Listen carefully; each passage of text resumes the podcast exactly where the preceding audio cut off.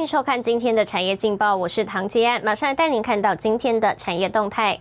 新元双雄股息年增超过百亿，工研院系日本半导体化材厂德山瞄准下世代半导体新制程，不止制糖，台糖转型打入休闲产业市场，台务新价维升至四千一百七十五人，运输仓储旅行社占近半。来关心台股。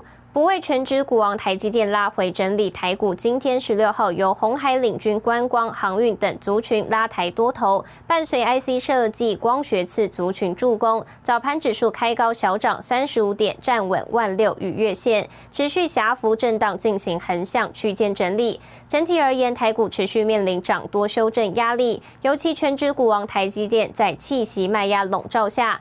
股价持续盘整，进而压抑大盘走势。留意涨多个股短线恐面临获利了结卖压，提供给您参考。接下来，请看今天的财经一百秒。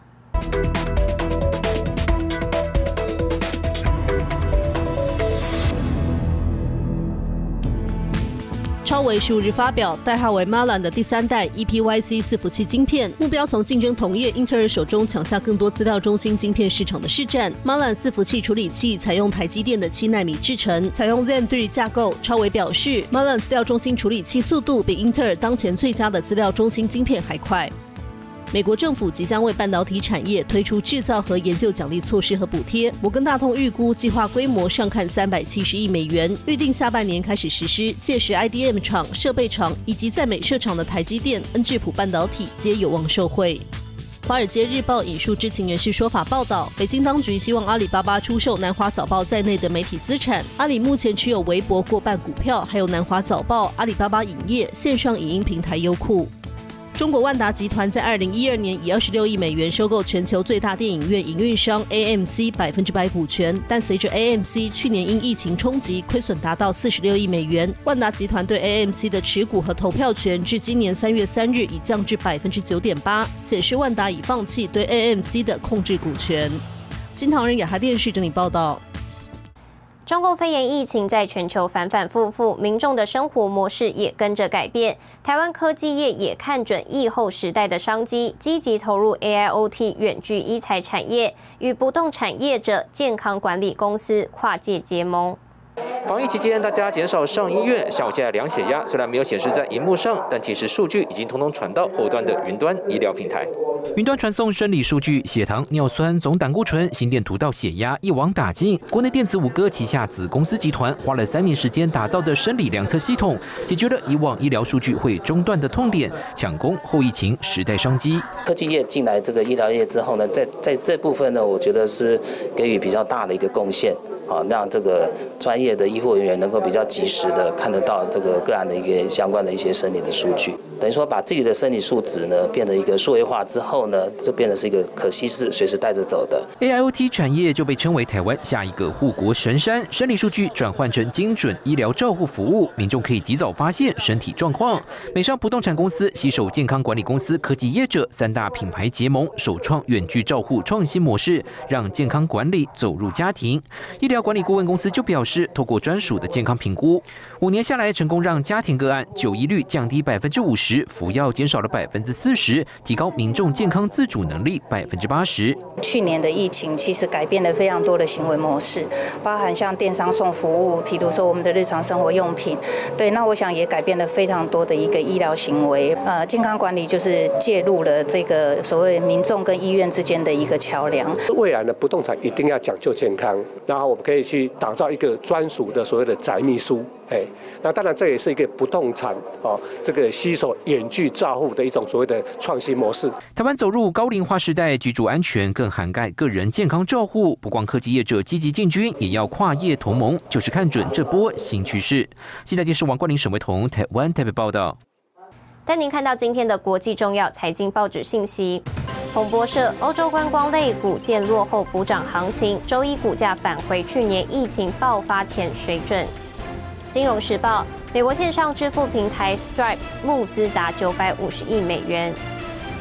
华尔街日报：预期经济复苏将升温，美国银行业今年渴望摆脱恐慌，转向获利。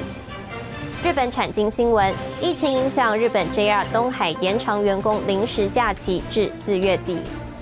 台湾一年农业废弃物高达四百六十二万公吨，如果当垃圾丢弃，将对环境造成很大的负担。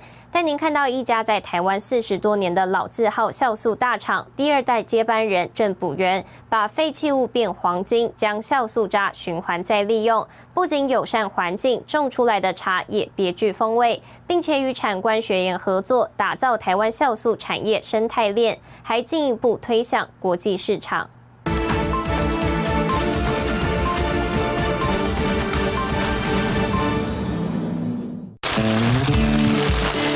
农细心施肥，用酵素发酵后的果渣作为肥料，使茶树充分吸收酵素肥中的养分，把酵素渣变黄金，循环再利用，是台湾酵素大厂第二代接班人郑补元友善环境的做法。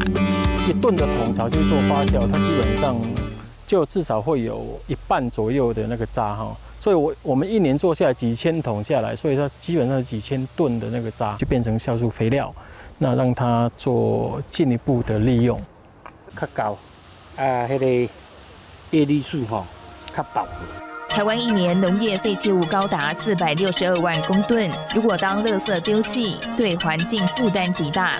六十七年次的郑补园，不仅把酵素应用延伸，更推行地方经营与国际学术交流，为四十多年老字号品牌注入多元的创新思维。嘉义大学这边有很长期的一个合作，那也从整个发酵过程当中去筛检到呃独特的菌种，海外去做发表，哦，那也确实得了一个得了一个奖项。郑补元也是第一个成功将酵素进军非洲国家的台湾人。我是认为是说，你有人就有市场，东南西北中非也是十多亿人啊，那为什么一定要在中国？